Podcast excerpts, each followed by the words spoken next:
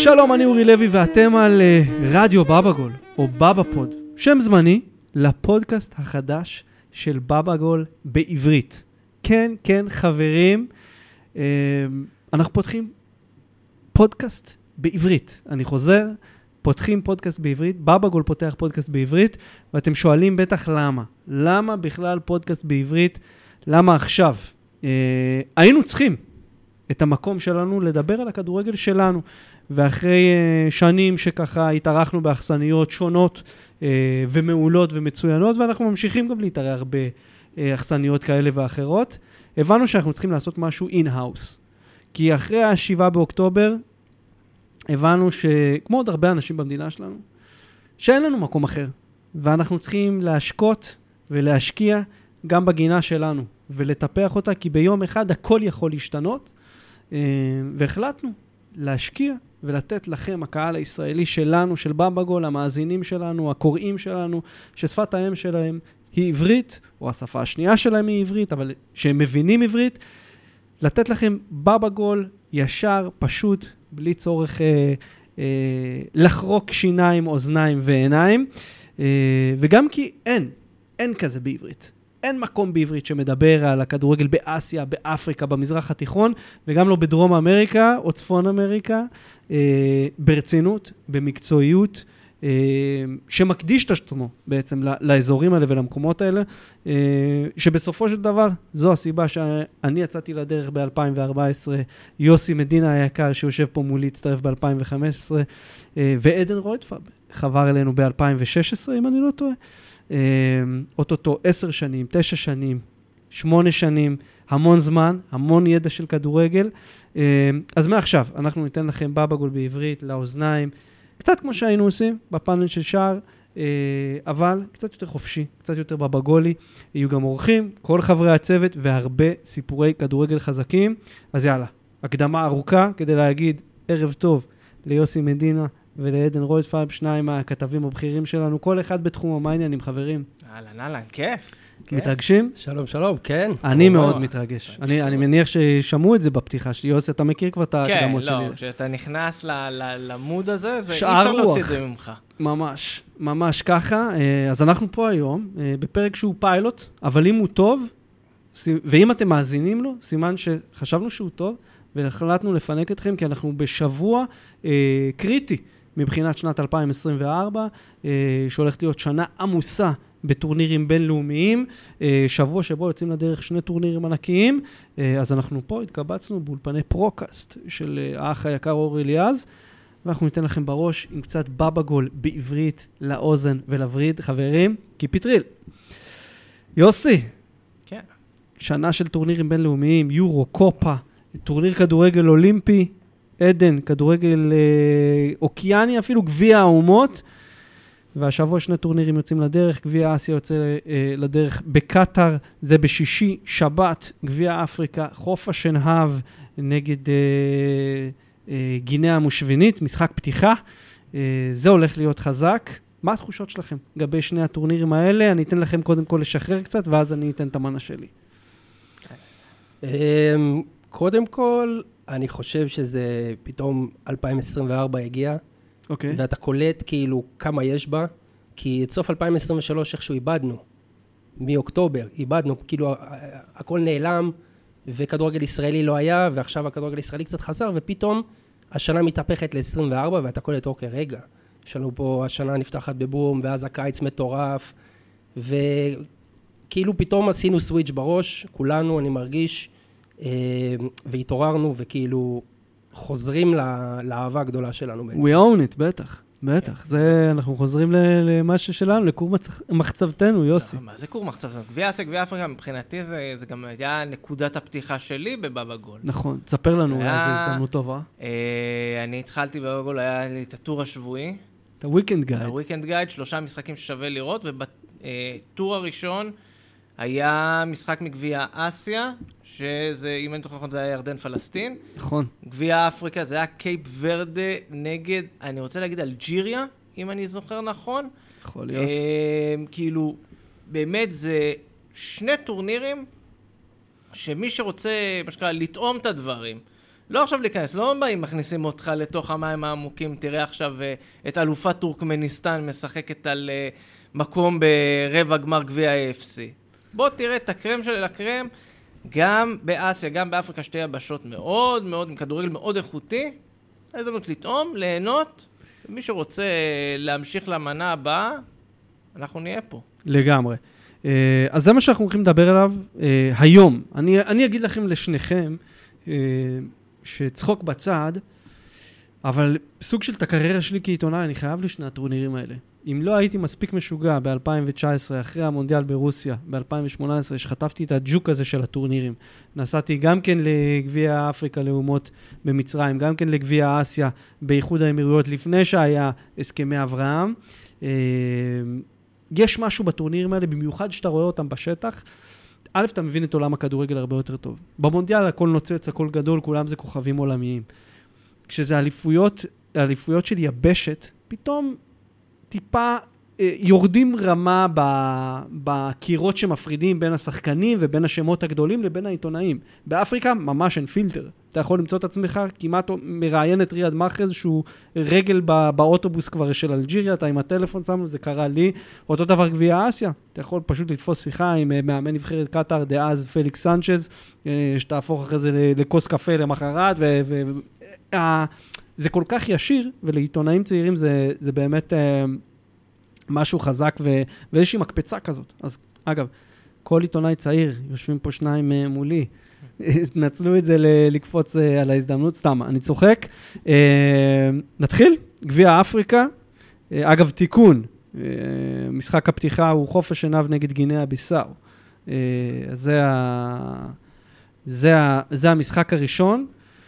אני אגיד לכם את האמת, חופש עיניו היא המארחת, רגע מאוד חשוב למדינה הזאת.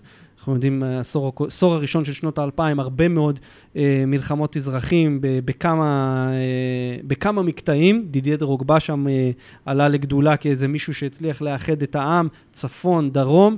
אה, אני אדבר על זה, אני מדבר על זה בעצם במדריך אה, לגביע אפריקה שעולה בבאבגול, או בזמן שאתם מאזינים לזה כבר עלה בבאבגול ואתם יכולים לקרוא אותו, לקרוא אותו. אה, אבל למעשה, יוסי, זה ההזדמנות הראשונה של חוף השנהב, להראות לעולם ולאפריקה את חוף השנהב המאוחדת, הגדולה, אה, זה הרבה שנים. נכון, הם זכו בטורניר הזה ב-2015, זכו בו גם ב-92, אבל אה, זה פעם ראשונה שהם מארחים אצלם בבית אחרי שנים, בטח אחרי מלחמת האזרחים. מה התחושות שלך לפני הטורניר הזה? תראה, אנחנו יודעים שכמו שאמרת, טורניר, כשאתה מארח אותו, זו הזדמנות שלך לצאת לעולם.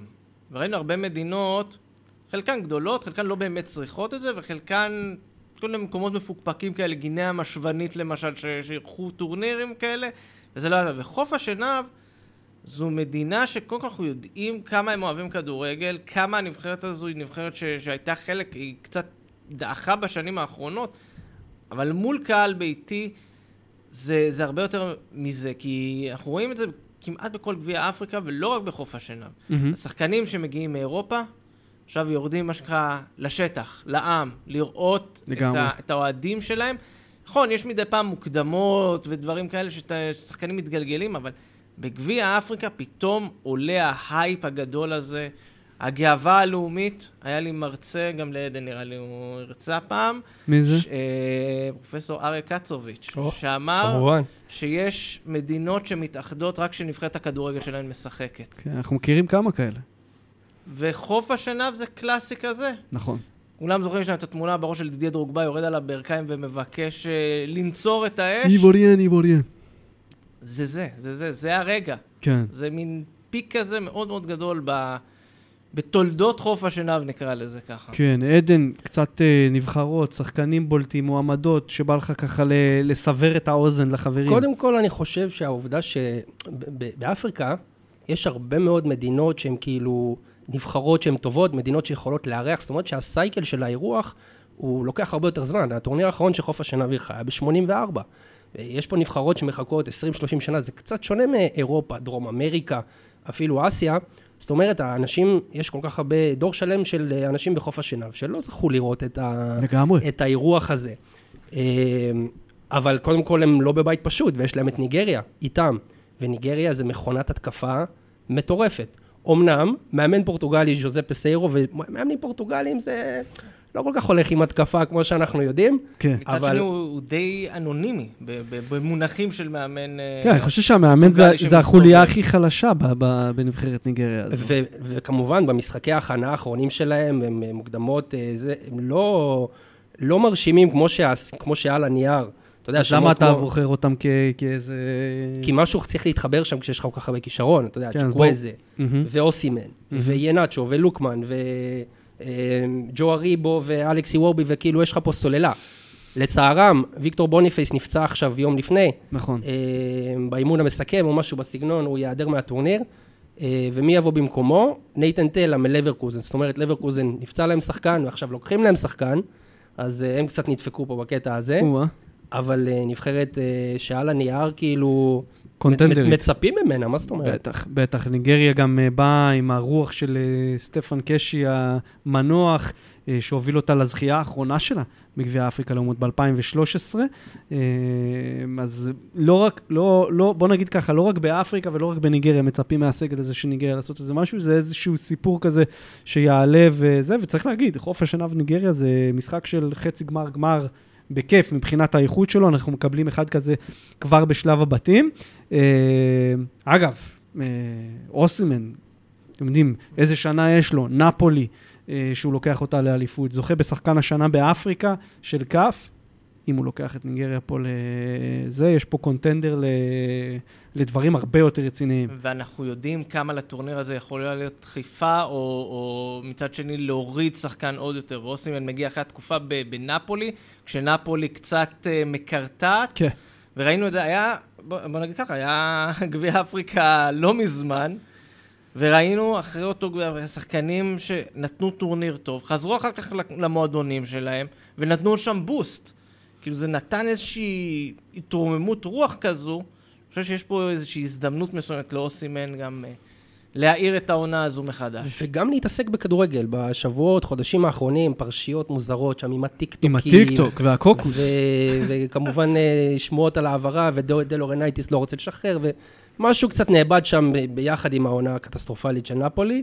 זו הזדמנות חזרה להתרכז בבסיס, במה שחשוב. כן, לגמרי, חוץ, חוץ משתי אלה, המארחת והטוענת לכתר אה, מניגריה, יש לנו כמובן מצרים, אה, שעוד מעט ניגע בה ולמה מעניין ולמה היא באמת קונטנדרית רצינית, גאנה, שתמיד אה, צריך לקחת אותה ברצינות, בטח עם קריס יוטון אה, כמאמן, אחרי שהוא הסתובב שם איזה שנה וחצי בתור יועץ, ובעצם עזר לגנאים... לעשות אה, משהו שגם נעסוק בו היום, לאזרח למעשה, לאתר גנאים אה, רנדומליים שמסתובבים בעולם ומשחקים כדורגל. אה, עשה את זה די בהצלחה. אה, יש לנו את אלג'יריה, שרוצה להחזיר לעצמה כבוד אחרי שהיא בטורניר הקודם אה, הודחה בבושת פנים בשלב הבתים. אה, ויש לנו כמובן את אה, אלופת אפריקה המכהנת, סנגל. אה, נבחרת ואומה אפילו, יוסי, אני מסתכל ואומר, כי אני ואתה כללנו את סנגל בסיכום השנתי של בבא גול, המסורתי, שאגב, מי שלא קרא, ממליץ מאוד. אה, בחרנו ככה את 20, יותר נכון 29, אה, הסיפורים הגדולים של השנה. באמת, סנגל הופכת להיות אומת הכדורגל המובילה של אפריקה, הם אלופי אפריקה בכל הגילאים למעשה, תקנו אותי אם אני טועה. חוץ מהאנדר 19? 17 הם חוץ לא מהאנדר זכו, 17? האנדר 20 אה, זכו, ראינו אותם גם אה, נכון, נכון, במונדיאליטו, נכון. שיחקו מול ישראל בשלב הבתים, זה היה משחק לא פשוט. אה, וכן, עכשיו, נתת פה איזושהי רשימה, הרשימה עוד יכולה, אפשר להמשיך איתה בכיף. אפשר לדבר על מרוקו ועל טוניסיה. ועל. זמביה של אברהם גרנט, שיכולה נכון. פתאום איזה... ובכלל... אגב, למאזינים הצעירים, אברהם לקח את גאנה לגמר ב-2015 נכון. נגד חוף השנהב. באפריקה מאוד מחזיקים. ממושג שקצת נשכח בכדורגל הישראלי, שפה עכשיו אני לא צריך להתבייש, זה הפודקאסט שלנו, התחת של גרנט. כן, זה, כן, כן. זה לגמרי שם, ויש לו יופי של נבחרת, פאשן סאקאלה אה, ופאצון דקה, שעדן נכון, כתב עליו נכון. אי אז שהוא רק התחיל להפציץ באוסטריה. ו- ובכללי, אה, אגב, נתנו, ועם כל הכבוד לרשימה הזו, אנחנו זוכרים את גביע אפריקה, ופתאום יכולה לצוץ לנו נבחרת שלא חשבנו עליה, איזה בורקינה פאסו שהגיעה פעם לגמר, וזמביה, שדיברנו עליה. שזכתה נכון, ב-2012. 2012. כלומר, אלה דברים שקורים.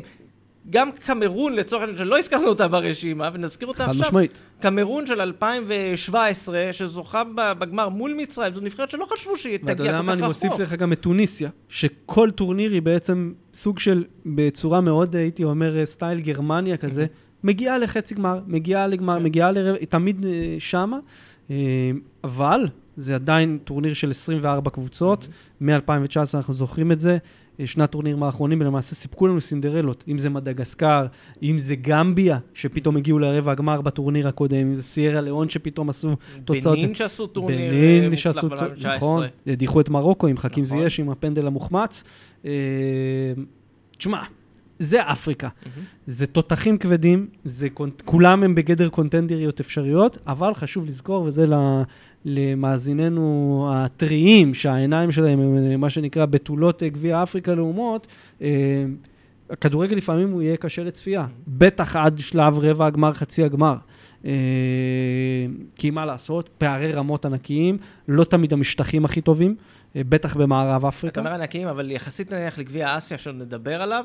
הפערים הוא קצת יותר, נקרא לזה יותר קטנים. כן, אנחנו לא נראה פה תוצאות אסטרונומיות, נכון. אנחנו לא נראה פה... אבל יכול להיות ששופט יקבל מכת שמש כן, וישרוק לדק- כאלה- לסיום כן, בדקה כן, כן. 85. ו- ואתה יודע מה? אבל אני אגיד לך מה. אה, האירועים הקטנים האלה, זה האירועים שאחר כך כל מיני Sport Bible וכאלה יעשו מהם כותרות. נכון. ואנחנו נראה שבועיים קדימה על איך הכדורגל באפריקה הוא לא מספיק טוב, וככל שזה יתקדם, כמו שאמרת, שמינית גמר, רבע גמר, חצי גמר, כל העולם. פתאום כולם מתיישרים, ואומרים, בוא'נה, יש כדורגל באפריקה. יפה, אבל שמור את ה take הזה, כי אנחנו ניגע בדיוק בנושא הרחב הזה יותר של מה זה אומר לעשות אליפות יבש, יבשתית במקומות שזה הכי חשוב בו, כדורגל נבחרות, באמצע עונת הכדורגל האירופית, עדן מגיע חם, אז אנחנו נחכה עם זה. קצת אסיה, כי דיברנו פה הרבה על אפריקה, אה, טורניר אה, שהיה אמור להתקיים בסין. אה, אבל... סין, אה, בקיץ כן, אה, של בקיץ. 2023 הוא היה אמור להתקיים. כן, גם הקורונה וגם מונדיאל 2022, אה, כל- איך שהם שקשקו את לוח הזמנים של הכדורגל האסייתי והעולמי, הובילו לזה שהמקום היחיד בעצם שאפשר לקיים את גביע אסיה לשנת 2023, זה דווקא בקטאר, בינואר 2024. אה, יוסי, אתה כתבת את המדריך. אה, הרי לפני כל טורניר גדול אנחנו בבבא גול עושים מדריכים, או מכינים את הקהל שלנו לטורניר בדרך כזו או אחרת. איך אתה רואה את הטורניר הזה בקטאר? מי הנבחרות הבולטות בעיניך? אה, ואיזה סיפורים יצאו? כי, כי ברוך השם, יש הרבה מאוד סיפורים. קודם כל, אם אני צריך לחלק את זה לשני סיפורי על, מהמם. זה אחד, הצמיחה המטורפת של הכדורגל האסייתי בשנים האחרונות. אנחנו הולכים לראות את יפן ואת דרום קוריאה ואת אוסטרליה, נבחרות שהן ותיקות, מנוסות, ידועות, ועכשיו עם שמות מוכרים, שמות שאנחנו רואים מדי שבוע. אם זה סון ווואנג ב... בדרום אה, קוריאה. בדרום קוריאה. אה, מתומה אומנם פצוע, אבל ליפן יש מספיק שחקנים אה, חבל הזמן, סגל שכולם מפחיד. מכירים, אוסטרליה מן הסתם. אה, זה צד אחד של המשוואה, וצד תשמע, שני... אוסטרליה, האמת, צריך להגיד, סגל קצת אפור לטורניר נכון, הזה. נכון, אבל נכון. אמרנו את זה גם במונדיאל. כן. ואז נכון. הם הפתיעו את כולם. נכון, נכון, וזה נכון, שמות מוכרים, מדויק. ואוסטרליה זה, זה גם כן, זה, הם באים עם כיף כזה, זה, הם באים ליהנות, ו- וגרם ארנולד הוא, הוא, הוא בלתי המאמן נגמר. שלהם הוא באמת בלתי נגמר, ואי אפשר לעצור אותו. זה צד אחד, וצד שני, שאני לא אגנוב לך את כל הטייקים שם. תשאיר לי, תשאיר. המזרח תיכוניות, קטאר שרוצה לקום מחדש, ערב הסעודית שרוצה להראות. שהיא חוזרת, אה, היא בעל הבית פה. כן. אה, וגם, גם בנבחרות נקרא לזה אמצע דרך, אומנם איראן היא נבחרת יחסית גדולה באסיה, עם שמות גדולים. נבחרת ענקית, פשוט הרבה שנים לא זכתה בטורניר. נכון, אבל גם כן, שמות של שחקנים, ש... אם זה סרדר אזמון ומדי תרמי, ושמות של באמת שחקנים שאנחנו רואים אותם, זה שחקני ליגת האלופות כבר. זה כן. לא נקטה שבמקרה ברור. מגיע, שחקנים בודדים. אסיה, באמת, זה, זה לוקחת עוד ועוד אה, צעדים פנימה בכדורגל העולמי. יפה, עדן, בתור בבגוליסט, אה, איך, איך, אתה יכול לתת, כי אתה בא דווקא מהזווית של הכדורגל הצפון האמריקאי והאירופי, שאתה מאוד חזק בהם, אבל עדיין ינקת את אה, מורשת הכדורגל מאסיה ואפריקה אצלנו כבר שנים. איך, איך אתה רואה את הטורניר? מה מעניין אותך? אותי מאוד מאוד מעניין, שתי, שתי נבחרות מאוד מעניינות אותי, אוסטרליה ויפן. עכשיו, יוסי התחיל לגעת בהם קצת, אבל אוסטרליה אמנם במונדיאל היא הפתיעה, אבל אני חושב שלאוסטרליה יש את קצת מה שאני קורא לו התסמין האנגלו-סקסי.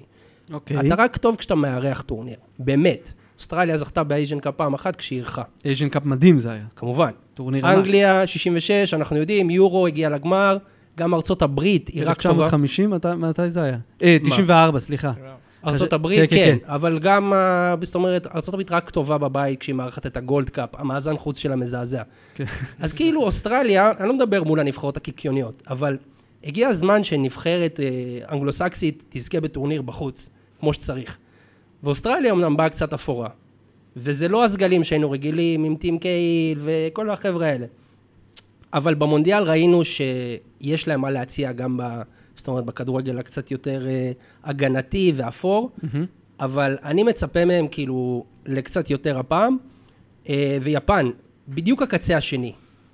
הכדורגל היפני הוא בצמיחה פסיכית. לא רק, ב... לא רק שהם ממלאים את הבונדסליגה ואת הפרמייר ליג ואת כל אירופה בשחקנים באמת טובים, אמת. ובכמות יציבה. זה לא אחד במקרה, שתיים במקרה, זאת אומרת, זה ממש אה, תעשייה שלמה של שחקנים. אני ראיתי, אני לא יודע אם יצא לכם לראות, יש איזה טורניר תיכונים שם עכשיו. של יפן. אה, ב- כן, ביפן. כל- כל שנה מתקיים זה אירוע. זה נראה, ענק. זה נראה כמו כדורגל בוגרים לכל דבר, כאילו כן. שם... אבל חשוב גם לזכור, חשוב לזכור אה, עם יפן שבאמת עשתה גם מונדיאל מאוד מרשים, אה, וגם באה לטורניר הזה אחרי אה, בעצם 13 שנה מאז הפעם הקודמת שהיא זכתה בטורניר הזה, אגב, גם כן בקטאר. אה, יש שם איזשהו משהו עם, אה, עם המאמן, עם אוריאסו, שאתה לא יכול לצפות מה הוא יעשה עם השחקנים, איך הוא ישחק. כאילו, הוא יכול לתת לך תצוגה טקטית וורלד קלאס נגד uh, ספרד או גרמניה, הוא יכול להגיע לך פתאום מול איזה סוריה, מול איזה... uh, אפילו איחוד האמירויות כזה, לא, אתה יודע, לא משהו פיזי, ופשוט, אתה יודע, לש... רק ללכת על הכנפיים, ואם יש לך שם שני מגינים טיפה חסונים, אין משחק. והיפנים לא ישחקו וגם לא יגיעו לשער. אז uh, מצד אחד, אני גם רואה אותה כפייבוריטית רצינית, בטח מהמזרח אסיאתיות. מצד שני, העובדה באמת שזה, ב... שזה קורה דווקא במזרח התיכון, והיא באמת תהיה קבוצת חוץ שם, אנחנו זוכרים גם מה קרה להם בגמר הקודם, נג... נגד, נגד קטאר. הם פשוט, פיזית הם לא עמדו בזה. אז זה, זה יהיה מעניין מאוד לראות. אחת הדוגמאות של מוריאסו, מה שאמרת, זה לפני המונדיאל, היינו בהלם, אני ויוסי, שהוא לא זימן את קיוגו פורוהאשי מסלטיק. נכון. שחקן אולי הכי טוב שלו. פשוט החליט ופה שהוא הוא לא... הזמין את מיטומה, למרות שמיטומה אולי יהיה כשיר לגמר. וגם עכשיו הוא לא זימן את קיוגו ל Asian Cup. ואנשים לא מבינים איך זה הגיוני, אבל אז אתה רואה אותו במונדיאל, מנצח את גרמניה ואת ספרד. אה, המשחקי ידידות שלהם מתחילת 2023 זה משהו מטורף, נותנים פה רביעיות לפרו וגרמניה וטורקיה וקנדה, משפילים את כולם, הם באים חמים וזה כאילו סוג של statement, אה, טורניר statement שלהם שיכול להיות. האם הם רמה באמת משלהם, או שכשאתה מגיע, ל, אתה יודע, ל, לטורניר המקומי, שפתאום זה לא ידידות ו, וקבוצות אסיאתיות שמכירות אותם, פתאום התחילו לבעוט בהם קצת, וזה לא ילך. מרתק. נקודה מעולה, יפן. אה, תשמעו, יש פה, יש פה באמת הרבה מה לדבר, יוסי, גם מבחינת קטאר, אה, שצריכה להחזיר לעצמה הרבה מאוד מהכבוד הרמוס, שהם... אה, הם, הם, הם רמסו אותו בעצמם בעצם ממשחק הפתיחה של מונדיאל 2022 נגד אקוודור, אה, ובסך הכל עם כל הטורניר שהם פשוט עשו לו בילדאפ של אה, שנים ו- ולא הצליחו להאמין את הנבחרת, לא הצליחו אה, למקסם את הדור הזה, דור האספייר המפורסם שאנחנו מסקרים בבאבא גול כבר שנים, אכרם עפיף, אלמועז עלי, אה, עבד אל כרים חסן וכל החבר'ה, בסאם ראווי, כל החבר'ה האלה שהיו מעולים בגביע אסיה קודם. עכשיו זה סוג של הזדמנות אחרונה אה, עבור חלקם, בטח אכרם עפיף, לבוא ולהוכיח, היינו באמת דור גדול ב- בממדים אסיאתיים. אה, סעודיה, גם עם זימונים הזויים, מנצ'יני מתעלם מכמה נכסי צאן ברזל של הכדורגל הסעודי, גם סולטן גאנם, גם אה, יאסר אל-שערני, שמות שכל מי שעוקב אחרי בבא גול בוודאי מכיר, עלי לאל, אל-נאסר, גם מי שראה קצת את הנבחרת ב- במונדיאל כן, האחרון, ו- לגמרי. ולא, והיה קשה הש- אותם. אל-עאווס השוער, השוער שנתן את תצוגת חייו מול ארגנטינה בניצחון 2-1, לא יהיה בגביע אסיה. אתה אומר, מישהו שם לוחש על אוזנו של אה, מנצ'יני, לסגל מאוד משונה של אה, סעודיה, אה, אבל אה, תשמע, יש שם... יש עוד נבחרות ש, שאפשר לקחת אותן בחשבון הזה, שדווקא, אתה יודע, קצת הקטנת את איראן לפי דעתי, יוסי. אה, כי איראן כן מגיעה עם איזשהו אומנם לא עם הסגל האיכותי שהיה לקיירוש ב-2019, גם לא ב-2015, אתה יודע, ענקי אבל- כדורגל, אבל- ו- ומסעוד אבל שוג'אי. מגיע עם המון בלאגן מאחורי הקלעים תמיד. כמיטב אנחנו המסורת, אבל עדיין יש לך ג'אן בחש, עדיין יש לך. זה זה אחד הדברים שאנחנו אומרים שנים, אני ואתה. נו, אויבים, יריבים, תקרא לזה איך שאתה רוצה. איראן, נבחרת ישראל, זה, זה, זה, זה, לגמרי. זה meant to be ביחד. זה אותו לגמרי. דבר, זה הבלאגן בחדר הלבשה, זה ה- כל גביע אסיה יש להם איזשהו אירוע בעייתי אחר. אם אתה זוכר, ב-2015 היה את השוער שכרגע ברח לי השם שלו, שהצטלם עם אוהדת אוסטרלית איראנית. עלי רזה חגיגי. כן, חגיגי כאילו כל פעם גם סיפורים שרק מחדרי הלבשה ישראלים יכולים לצאת. לגמרי, בכלל, אמרנו בהכנה ככה לפרק, שבאמת הטורנירים האלה מספקים ככה במה ל- להרבה סיפורים שהם מחוץ לרדאר, אבל גם כאלה שהם מיינסטרים. אתה סימנת אה, שם אחד שאני חושב שחובה ש, שמאזינינו יכירו, סוניל צ'טרי בהודו. למה דווקא הוא? כן, סוניל, קודם כל זה, זה טורניר האחרון שלו, בן 39, אה, אגדת כדורגל בהודו, כנראה השחקן ההודי... אם אתה צריך להקביל את זה למשהו ישראלי, ערן זהבי הישראלי, לגמרי, לגמרי, גם מבחינת רמת האלילות נקרא לזה, רק שבוא נגיד שאם אצלנו זהבי הוא לא... קונצנזוס. לא אה, קונצנזוס, צ'טרי הוא קונצנזוס. כן, זה חומר לנשיאות כולם, המדינה, כאילו, יום זה, אחד. זה, זה החומר, זה העניין. כמה ש... הוא כבש המון שערים. 93 שערים אה, במשחקים בינלאומיים, הוא השחקן הפעיל מספר 3 אה, כרגע, אחרי רונלדו ומסי, 4 אם מכניסים גם את טלי די בכל הזמנים. אה, כנראה טורניר אחרון, הוא באמת אחד מהאנשים שאחראים לזה שחזרנו לדבר על הודו בטורנירים כאלה. כן. דחיפה מאוד מאוד גדולה. אנחנו- שחקן בנגלורו, יש נכון, לציין. נכון, נכון. ו- ו- שקבוצה הודית שאומנם קצת ירדה ברמה היבשתית, אבל עשתה קמפיין AFC Cup, שהמקבילה לליגה האירופית אה, אה, של אסיה, לא רע בכלל, לפני כמה שנים הגיע לגמר. נכון, ובאמת, הוא, הוא, הוא, כל הסיפור של הכדורגל ההודי בשנים האחרונות, אם זה ה Super League שהלך, והתחלה, מי שזוכר, לפני בערך קצת יותר מעשור, ההודים ניסו להקים איזה Super League, שדל פיירו הגיע, וטרזגה הגיע, ודייוויד ג'יימס, וכל מיני שחקנים לקראת סוף הקריירה שלהם, והליגה הזו קצת, נגיד, כבר לא, לא נוצצת כמו שהייתה בהתחלה. אבל הוא כן הצליח לחבר את הכדורגל ההודי לסוג של שורשים. מהמם. לייצר שם משהו, נכון, הודו היא עדיין לא מעצמה, כנראה גם לא נראה אותה במונדיאל הקרוב. אבל הוא זה שהחזיר להודים את העניין בכדורגל ברמה ש... שזה משהו. כלומר, זה לא אירוע על הדרך. כן, לגמרי. אז זה, זה בכלל, בהחלט סיפור אחד לעקוב אחריו. עכשיו, כשאתה הצעת את זה, אני ישר חשבתי מה הסיפור המקביל באפריקה. ומקודם דיברנו על, אה, על מצרים, אה, והסיפור המקביל, לפי דעתי, לקטע של בן אדם שסוחב מדינה על הגב, סוחב אומה על הגב, שכל, אתה יודע, עיני המיליונים עליו, מוחמד סלאח, בטורניר של להיות או לחדול. העתק הדבק אה, של מסי ארגנטינה לפני מונדיאל 2022, או אם תרצו, לפני קופה אמריקה 2021, זה סלאח עם מצרים באפקון הזה. מיותר לציין. אה, סלאח בעיניי מגדולי הדור בכדורגל העולמי. אה, שאפילו הוא קצת underrated מבחינה מקצועית ממה, מ- מהביצועים שלו, בלי שום ספק, מגדולי שחקני הפרמייר ליג, בוודאי מגדולי הכובשים, מגדולי שחקני ליברפול, זה כבר, זה אנחנו מבינים בכל עונה מחדש, עם עוד בנצ'מרק שהוא אה, שובר, אבל חסר לו משהו אחד. וזה לתת למלכת uh, הטורניר, מלכת הטורניר של גביע אפריקה לאומות מצרים, להביא לה גביע, גביע אפריקה לאומות, הוא לא עשה את זה, ובתוך הדיון הפנים-מצרי בין uh, מוחמד סלאח לאליל שהיה לפניו, מוחמד אבו טריקה, אבו טריקה הביא שלושה גביע אפריקה לאומות, סלאח אפס. זאת אומרת ששוב פעם, זה כמו מסי מרדונה כזה, אם סלאח לא יביא גביע אפריקה לאומות, יהיה משהו חסר בהריטג' שלו. וזה, ובמקומות, במדינות כמו מצרים, שזה מאוד מזכיר באיך שחיים את הכדורגל בארגנטינה, איך שחיים את הכדורגל באנגליה, אם חסר לך איזה משהו, לארי קיין, הוא יבקיע 400 שערים, אבל יהיה חסר לו איזה אליפות, יהיה חסר לו תואר, ידברו עליו ככה. אז uh, במובן הזה, אני יודע שאוהדי ליברפול לא שמחים, אבל סלאח צריך ל- להמשיך בטורניר הזה לפחות, לפחות עד, uh, אתם יודעים, שבוע שני של, uh, של פברואר. אה, זה כן, כי, כי יש, עליו, יש עליו עין של, של 90 מיליון מצרים, זה כן. הקדשנו לו גם טור שבוע שעבר שמתמקד בזה, אז מי שרוצה ככה להרחיב על זה מוזמן אה, לאתר.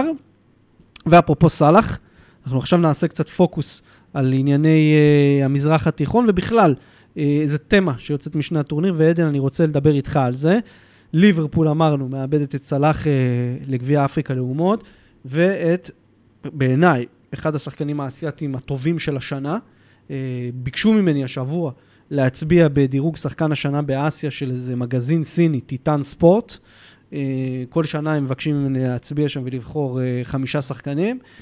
פתאום קלטתי שהוא אתר וונדו, כן, הוא אחד, מ, אחד מחמשת השחקנים אה, האסייתים של השנה. אז ליברפול מאבדת גם את סלאח לאפון, גם את אנדו לגביע אסיה, אה, והיה גם סיפור מאוד גדול על סרדר אזמון ברומא, אם מוריניו ייתן לו ללכת או לא, בגלל סעיף בחוזה.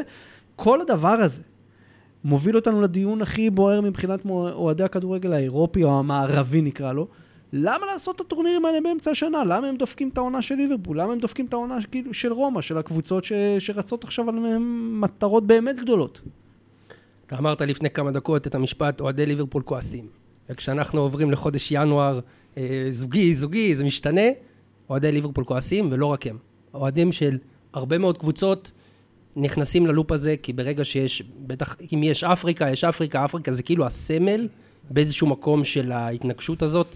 אה, השנה גם אסיה מצטרפת, אז זה בכלל קצת עושה את זה יותר גדול. ועולם הכדורגל הוא לא כזה פשוט. יש פה התנגשות בין שני סצנות שונות שצריכות את אותו משאב, את אותם שחקנים. ושתי הסצנות האלה צריכות לחיות יחד, אחת מול השנייה, כמו אזרחים במדינה. כן. זה לא שאחת הולכת להיעלם והשנייה זה, הקבוצות משלמות את המשכורת, אז אין זכות לכדורגל נבחרות, זה לא, הדברים האלה לא עובדים ככה. כן. ושתי הסצנות האלה רוצות למקסם רווחים. זאת אומרת, אף אחד לא will back down כי ככה וככה. אז מה שיוצא, זה יוצר עומס. הם רוצים עוד טורניר, הם רוצים עוד אה, אליפות, והשחקנים נשחקים. ואנחנו בנקודה, נקודת רתיחה. תמיד הנושא הזה עולה לדיון בינואר, הוא לא צריך לעלות רק לדיון בינואר, הוא צריך לעלות גם לדיון בקיץ. אה, כששחקנים נחים שבועיים או שלוש בין עונות, אה, אנחנו בנקודת רתיחה רצינית מאוד בין, ה... בין שתי העולמות האלה, ויהיה פיצוץ מתישהו.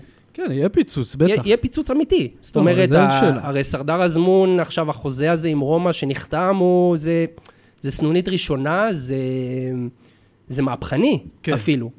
וזה יכול ליצור בעיה מאוד מאוד גדולה לכדורגל הנבחרות.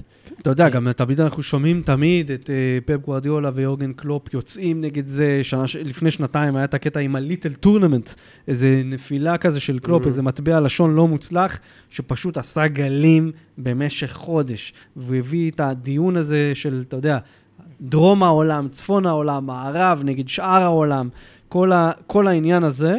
אה, ואפרופו, אני לא חושב שזה מקרי שלסיטי אין אף שחקן אפריקאי ואף שחקן אסיאתי העונה בסגל. גורטיולה, כאילו, אתה יודע, אחרי הרבה מאוד שנים שזה עצבן אותו והביא לו למתחים, גם עם יאיה טורה וכאלה. גם בברצלונה הוא בדיוק. שחרר אותו, גם בסיטי סיטי. הוא דחק אותו החוצה. יפה.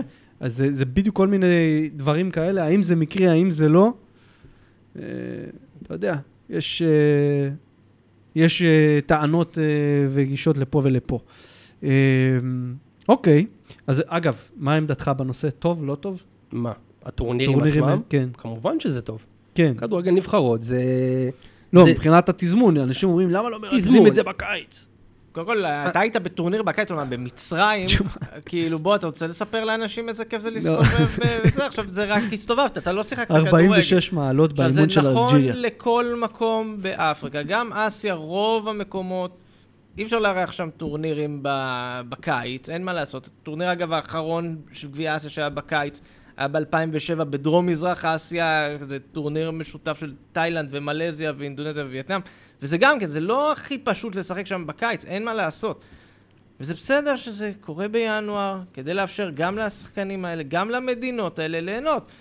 הכדורגל, כמו שדן אמר, זה מין אקו סיסטם כזה שכולל את כולם, וכולם צריכים ליהנות ממנו. כמובן, לא עכשיו, ברור שיש חזקים יותר וחזקים פחות, אבל זה לא אומר שלאזרח הפשוט בסנגל או בחוף השנהב, או ביפן, לא מגיע רגע של הנאה מהכוכבים שלו מהבית. לגמרי. ואם אתם נהנים כל השנה מהכוכבים הכי גדולים מאסיה ומאפריקה, והם מביאים לכם אליפויות, וצ'מפיונס ליג, ופרמייר ליג, ומה שאתם לא רוצים, אז פעם בשנתיים, או פעם בארבע שנים, באמצע העונה, תיפרדו מהם לחודש, שהם יעשו קצת לביתם, ובעיקר למדינה שלהם, ולאוהדים הכי גדולים שלהם, שיש להם פחות הזדמנויות ליהנות מהם, ופחות הזדמנויות לגעת בהם ולהרגיש אותם. ויותר מזה, כל דיון הקיץ, לעומת ינואר, זה, זה צנטרו אירופאי. מה זאת אומרת? הרי יש ליגות שיש להם לוח שנה קלנדרי. נכון. ארצות הברית וברזיל ואוסטרליה, נכון. ולא חסרות דוגמאות. אז מה, מה, מה, מה זאת אומרת שאולי האליפויות האלה יהיו בקיץ? זה, זה דופק אה, ליגות אחרות, שהלו"ז שלהם אה, דווקא מותאם ל- לסיטואציה הספציפית הזאת. זאת אומרת, כל הראייה הזאת של תעשה לי את זה בקיץ, זה כאילו not in my backyard. כן. אבל זה יכול אה, אה, לפגוע בליגות אחרות, וזה בסוף זה כאילו צריך, זה צריך להתאזן.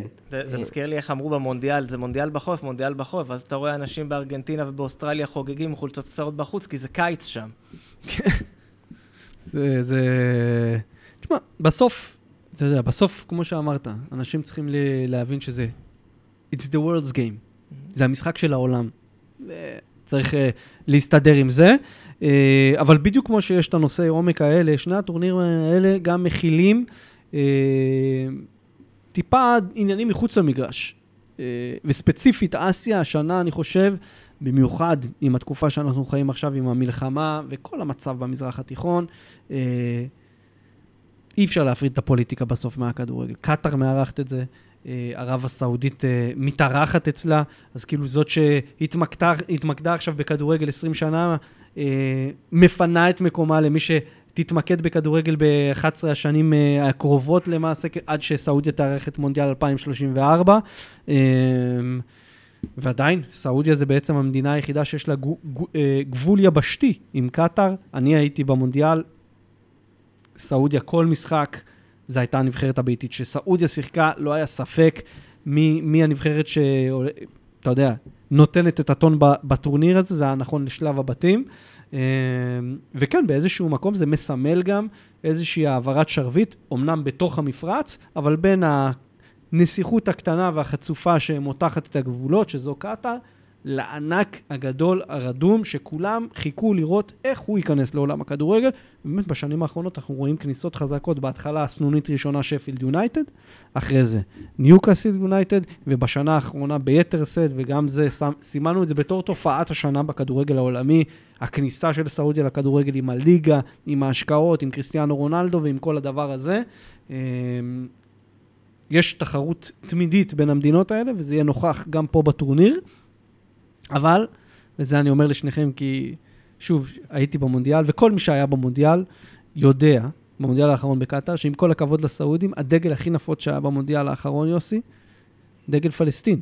והיה ו- קשה לפספס את זה. גם בטלוויזיה, בוא נגיד, היה או. קשה מאוד לפספס את זה. אז זהו, ובקטע הזה אני אומר, אחת הנבחרות המעניינות אה, מבחינתנו בטורניר הזה, לטוב או לרע, כל אחד אה, שיבחר, אבל אי אפשר יהיה להתעלם מזה, נבחרת פלסטין עולה לשחק בגביע אסיה השלישי שלה אה, שם בטורניר. איך אתה רואה את הסיכויים שלהם? יש להם בית עם איראן, איחוד האמירויות והונג קונג. לפני שאני אתחיל לדבר, אני קודם רוצה משקע, רגע של משקע, סוג של שינוי טורמינולוגיה, מה שנקרא. טורמינולוגיה. אני יודע שהרבה אנשים, כאילו, ברגע ששומעים אותנו מדברים על פלסטין, עכשיו חלקם יכול להיות שחיבו בעצבים. זרקו את הטלפון. יש. מצב. מי שנשאר איתנו, קחו איזה דקה ותבינו משהו. כל זה אנחנו אומרים, אנחנו כן מבינים, לא מבינים, כן מסתכלים, לא מסתכלים על הצד השני. אוקיי. כדורגל זאת הדרך הכי טובה, לפעמים לדעת על הצד השני בדרך רכה. אני אוהב מה שאתה אומר. לא, אפשר לבוא ועכשיו לדבר על פוליטיקה וצבא וביטחון, ולפעמים את הדברים היותר עמוקים ומשמעותיים מבינים דווקא דרך כדורגל, וראינו את זה לאורך השנים. בטח. עכשיו התחלנו בבבא גול, גביע אסיה הראשון של פלסטין ב-2015. עשו דרך, כלומר, מה שנבחרת פלסטין הייתה ב-2015, נבחרת שעולה דרך הדלת האחורית, גביע, אתגר, טורניר כזה של כן. נבחרות מתפתחות, ניצחון על פיליפינים ב- בזנוריר. הילל מוסא. נכון, לנבחרת שכבר הופכת להיות סוג של נבחרת קבועה, לא הנבחרת הכי מרשימה, זה כמו, אם אני צריך להשוות את זה למשהו במונחים אירופיים כזה, אה, נקרא לזה נבחרת אוסטריה, שעולה כזה ליורו, כשיש 24 זה כבר עולה קבוע, אבל בסדר, לפעמים דרג- סוחב יותר, אפשר להגדיר אותה כדרג אה, ג' גבוה או ב' כן, נמוך של כן, נבחרות כן, אסיאתיות. כן, זה הכל עניין של אה, תלוי הגרלה. גם בטורניר הקודם הצליחו לסיים על המקום שלישי בבית, אבל לא עלו כי זה מקומות שלישיים עם המאזן הכי טוב, המאזן שלהם היה קצת פחות אה, מרשים. פעם יש להם הזדמנות גם לעלות לשמינית גמר. אה, בטח עם התמיכה האדירה שהם הולכים לקבל שם, אנשים לא, לא מודעים לזה. יחסית נוחה עם אה, הונג קונג בבית, שזו לא נבחרת אה, הכי חזקה, אז יש להם פה גם הזדמנות מקום שלישי ושיפור של הפרש שערים וכל הדברים האלה, וכזה להיכנס דרך הדלת האחורית לשמינית. וזה תהליך שנבחרת פלסטין עוברת ובונה את עצמה ומגייסת שחקנים. זה גם כן לא תהליך שהתחיל היום. נכון. ומגייסת שחקנים מדרום אמריקה כבר שנים, זה גם בתקופה של עזמי נסאר לפני 20 שנה היה. ו- פבלו עבדאללה היה אחד כן, הראשונים. לא, לא חסר שמות, ועכשיו הם גם מביאים שחקנים מאירופה, וזה מתחיל להתרחב. ויש להם שחקן אירופאי, הוא די דבג, נכון. חלוץ שרלרואה. שחקן שהוא כאילו, זה גם לא, בוא, בוא נסביר, כשאני אומר מגייסים שחקנים מאירופה, אני אומר, שחקנים, יודע, יש המון פליטים פלסטינים שמסתובבים באירופה. נכון. פה אנחנו מדברים על מישהו שנולד פה, פה. בירושלים, לגמרי. בירושלים, אז כאילו זה ממש מתוך הבטן, מאוד שורשי שם. וכן, אנחנו יודעים, עיתות מלחמה מוציאות מנבחרות הרבה יותר. העולם כולו נגדנו, זה אחד הכלים כן, הכי מסוכנים בעולם שלא- הכדורגל. הנבחרת היחידה שלא יכולה לנצל דבר כזה לטובתה זו ישראל. לצערנו. שאר העולם זה, אני חושב, נקודת הפתיחה לס- לסיפורי הכדורגל הכי גדולים. אה, עיראק של 2007 זה סיפור שכל פעם ששומעים אותו הוא, הוא, הוא באמת blowing ממליץ לגמרי. ל- לכל מי שלא האזין עדיין לפרק שער שעשיתי על זה, תקשיבו. זה, זה יוסי, זה האסנס של בבא גול, בסוף. לגמרי, לגמרי, ובסוף אני אומר, יש פה גם שני משחקים, רק בשלב הבתים יש לנבחרת פלסטין שני משחקים שיכולים להתפתח לדברים כאילו, אחד זה פלסטין האמירויות, מהמם.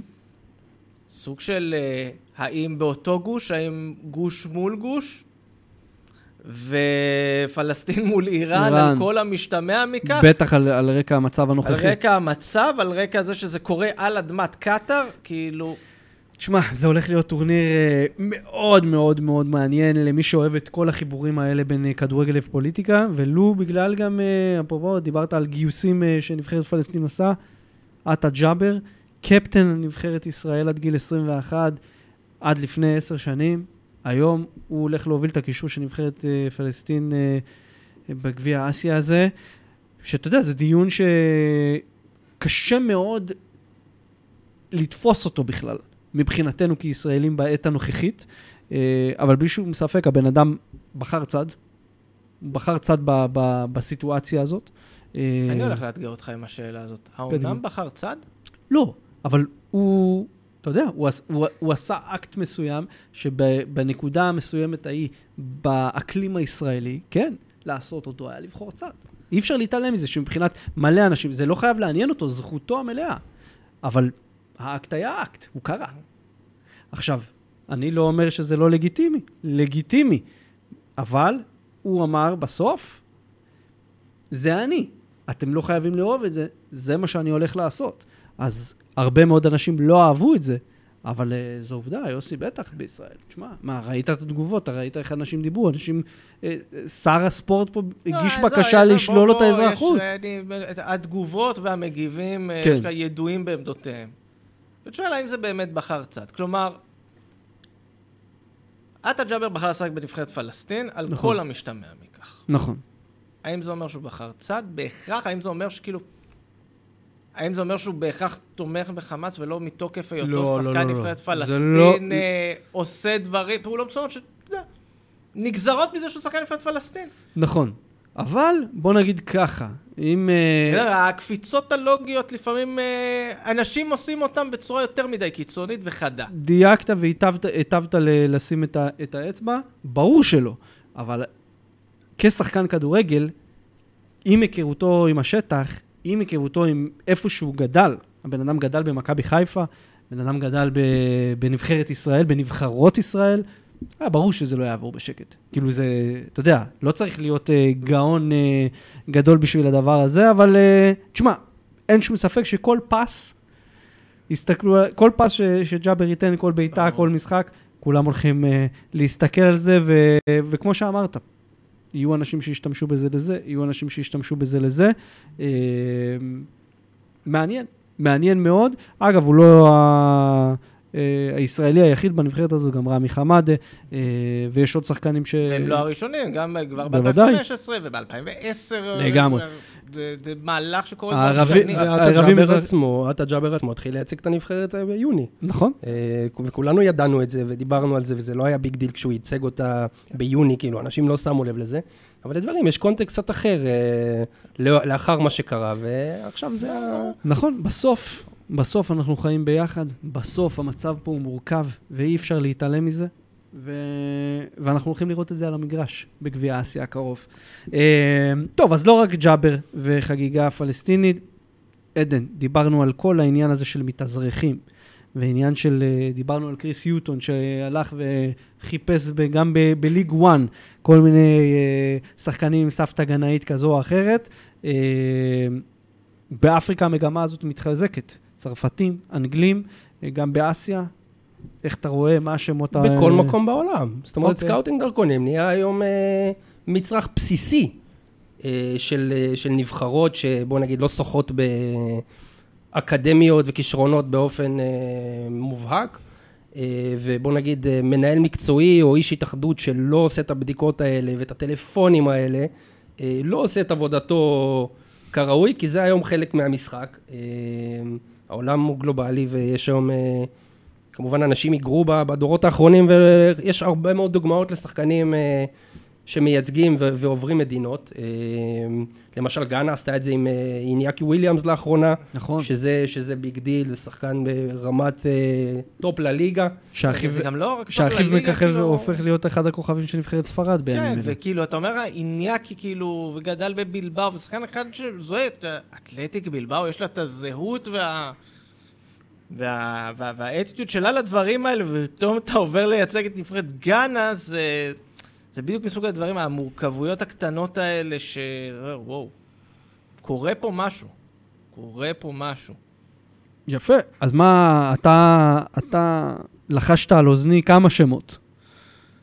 אינדונזיה, כן, תשמע, תראה, יש, אנחנו רואים את התהליך הזה כבר... אגב, מדינת כדורגל שנים? מטורפת שחוזרת, אה, גם היא וגם מלזיה חוזרות למרכז העניינים נכון. עכשיו של, אה, של הכדורגל האסייתי, וצריך להגיד, מתרבויות הכדורגל, שאני תמיד מצטער, אף פעם לא הצלחנו באמת, וזה, תשמע, זה אתגר שאני שם לעצמי לשנת 2024, שנצליח באמת להביא את הסיפור של הכדורגל בדרום מזרח אסיה, כי זה פשוט אחת הסצנות הכי מטורפות מבחינת לגמרי, תרבות כדורגל, לגמרי. תרבות אוהדים, שחקנים והכול. ו- ואינדונזיה ספציפית זה טירוף, כי אינדונזיה גם כן מסוג המדינות שכזה התגלגלו עם השנים בתחתית של הכדורגל האסייתי, ופתאום החליטו לבוא ואוקיי, רגע, יש לנו עבר קולוניאליסטי, הולנד הייתה פה במשך שנים. גייסו כל מיני אנשים, יש שם מנהל מקצועי גרמני בשם אה, ורמוט, אגב. אה, רמות אגב זה משקה, כן. משקה, אה, משקה נהדר. אז בקיצור, יש לו ניסיון קצת באקדמיות בהולנד, הסתובב, מצא כל מיני שחקנים.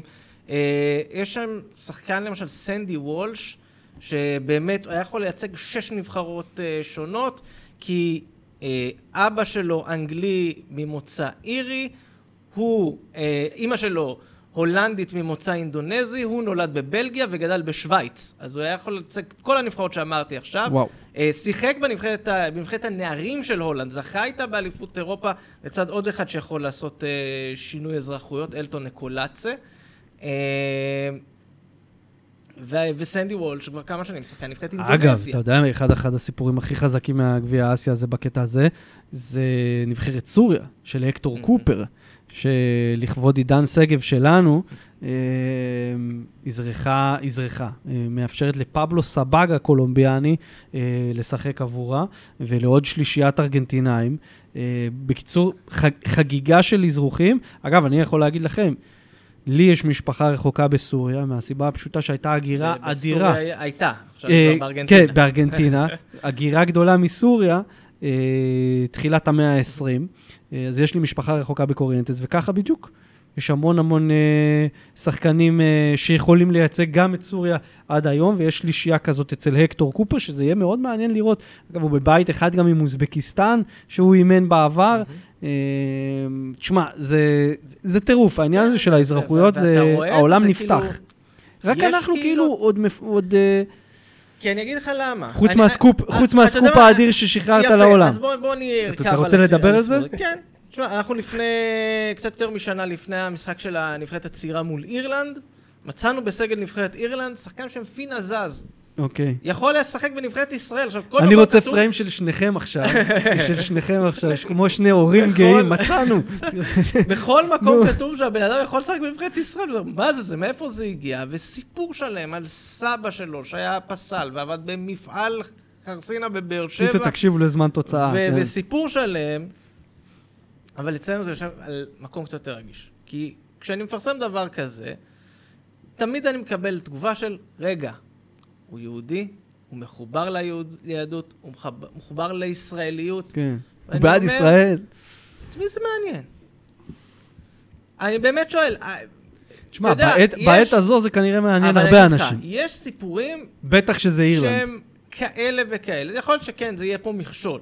כן. אבל אני אומר, יש סיפורים שהם לפה ולפה. ראינו מה זה עשה לרובי קין, שאין לו שום כלומר, קשר ל- לסיטואציה מה, מה הזאת. הנקודה שלי? יש שחקנים שעכשיו יתאזרחו וירגישו חיבור, עיין ערך עטה ג'אבר. יש שחקנים, יודע, אף אחד לא ישאל אם איניאקי הבסקי הפך להיות פתאום אזרח נאמן של גאנה. יש לאחד ה- הגיבורים של עדן, מתי קאש, שלא יודע מילה פולנית. הוא מנסה אבל, הוא מנסה ללמוד. הוא מנסה, אבל אתה וזה יודע... מאוד חמוד אגב, וזה כאילו... אבל, אבל זה... אגב, זה, איך זה... הולך לו שם באמת?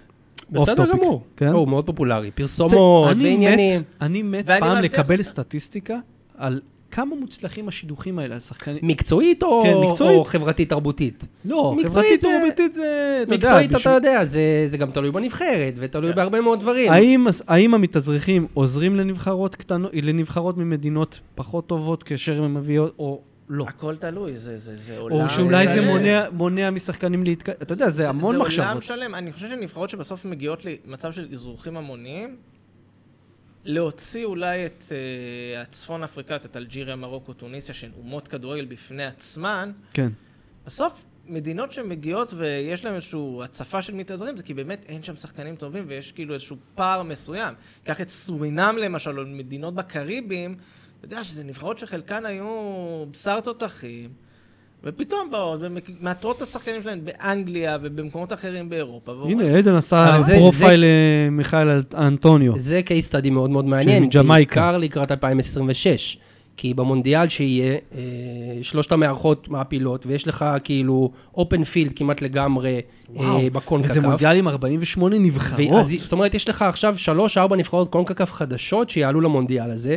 ג'מייקה וסורינם ספציפית, בגלל האזרוחים שלהם מהולנד ומאנגליה בהתאמה, בעמדה... אה, תשמע, עדן, יש מצב שעלית פה על נרטיב. קודם כל ג'מייקה, זאת אומרת ג'מייקה ספציפית מונדיאל משתפרת מאוד. המתאזרחים הגדול זה הולך להיות. אבל ראינו את זה גם במונדיאל האחרון, אתה זוכר? היה לנו איזושהי אינפוגרפיקה. כזאת, של מלא שחקנים שהם ילידי אנגליה, ילידי צרפת. נכון. זה גם היה במונדיאל 2018. ב-18, במונדיאל- 51 שחקנים שנולדו לא רק בצרפת, באזור פריז.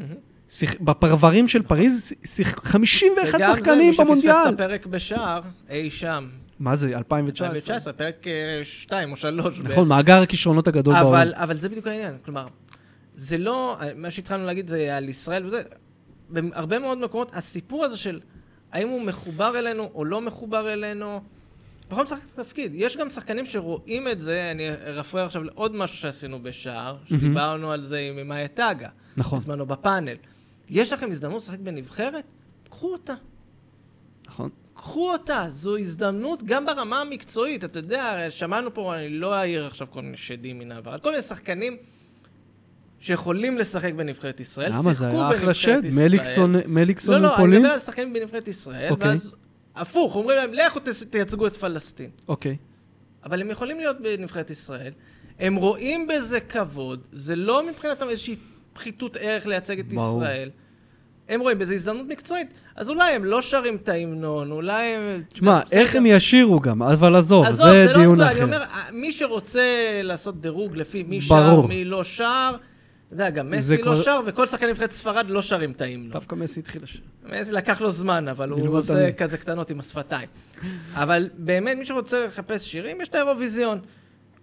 מי שרוצה הצלחה מקצועית, זאת אחלה הזדמנות, זה אחלה מה- פלטפורמה שהרבה מאוד שחקנים לוקחים ומנצלים. וזו גם אחלה דרך להתחבר. אם פינה זז ספציפית לא מכיר שום דבר בישראל, אם הוא איכשהו ייצג אותנו מאיזושהי סיבה מקצועית, יגיע לחדר הלבשה, יתחיל לראות את החבר'ה, יעשה פה סיבובים פעם בכמה חודשים, ינחת במדינה, ירגיש אותה, ומשם יכול להיווצר החיבור. וזה למה החודש הקרוב, ושנת 2024, החודש הקרוב עם גביע אסיה וגביע אפריקה, וכל השנה הזאת עם קופה אמריקה ויורו בגרמניה, וניישנס קאפ באוקיאניה, וטורניר כדורגל אולימפי שאנחנו כישראלים משתתפים בו, יש לנו נציגה שם. מרים את השאלה ומרים את הפלטפורמה הזאת על, על הדבר הזה שנקרא כדורגל נבחרות. דבר שהוא כמעט מושא ללעג בעגה היומיומית של הכדורגל, אבל אין, אין, זה לא יעזור. או שזה מחבר אנשים לתרבויות, או שזה מפתח כדורגל ונותן למדינות שאין להם סיכוי להתחרות ברמות מסוימות, פתאום כן נותן להם צ'אנס. וזה בכלל, אתה יודע, כל העניין הזה של אה, האם זה באמת אה, אה, זהות לאומית, האם באמת המנון זה משהו רלוונטי, או שמא אפשר להיות מחובר לאומה או לסיפור של אומה, רק מתוקף, אה, אתה יודע, הקישור התרבותי הזה של הסבתא או של הזה, והרצון לשחק כדורגל בינלאומי, שיראו אותך על הבמה הגדולה מכולם, אה, ואין, עדן הפלת לי אסימון. מונדיאל 2026 הולך להיות התפוצצות של הדבר הזה, שאנחנו כבר באמת, יהיה פה את התחרות הזאת, ואני חושב שאנחנו נדבר על זה באחד הפרקים הבאים, התחרות הזה בין כדורגל נבחרות ובין הכדורגל הבינלאומי שפיפ"א מייצגת, לבין עולם המועדונים והכסף הגדול ש... והפוטנציאלי שהוא רוצה להשיג עוד, אה, והוא מרגיש שנמנע ממנו, וזה הולך, הולך למסלול התנגשות. ו- ואני אגיד לך עוד משהו, אמרת על המנון והסמלים ודברים כאלה. לפני כמה וכמה שנים טובות בעודי סטודנט. אתה תמיד סטודנט, אתה עדיין סטודנט. כן, לא, אבל כשהייתי סטודנט ממש אה, רשמי, אה, נתקלתי אוקיי. בספריית אה, הר הצופים, בספר שנקרא זהויות במשחק. זה ספר משחק הזהויות, כן. של, תמיר סורק, שמתעסק באמת גם על החיבור בין. ערבים, יהודים, כדורגל, כן. יש שם המון דברים. יש שם פרק שלם שמתייחס ליחס של ערביי ישראל לנבחרת. נכון. ו- ו- מה קורה כשמשחקים בשחקנים ערבים? הזדהות, ושלא- לא, כן. הזדהות עם הנבחרת, עם שחקנים ערבים, לא, יש הזדהות. עכשיו, זה, זה קצת גורם, מה קורה פה? אני אומר, יש מחקרים סוציולוגיים מפה ועד עוד אחת, שאומרים. שנבחרת כדורגל זה סמל שהוא מאוד מאוד חזק.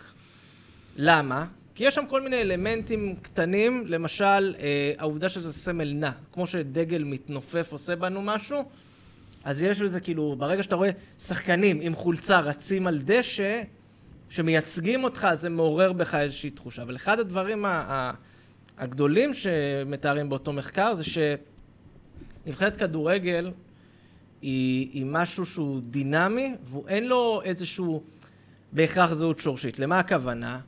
יש עכשיו, לצורך העניין, נוצרת מדינה, יש הסמלים, קבעו אותם אבות מייסדים לפני כמה עשרות שנים, כן. בסדר, וזורמים עם זה. ואז אתה רואה את אה, נבחרת אנגליה לצורך העניין, פתאום עם שחקנים ש... אתה יודע, אחים סטרלינג, שלא נולד באנגליה, אלא נולד בג'מייקה, מהמם, אבל גדל באנגליה. מהמם. ובני מהגרים בכל מיני מקומות, ואנשים שגדלו בחוץ וגדלו בפנים, אבל הנבחרת גורמת להם להרגיש שייכים. הנבחרת מחברת אותם. וזה התמצית של כדורגל הנבחרות, זה לייצר זהות. כדורגל הוא בהרבה מאוד מקרים זהות.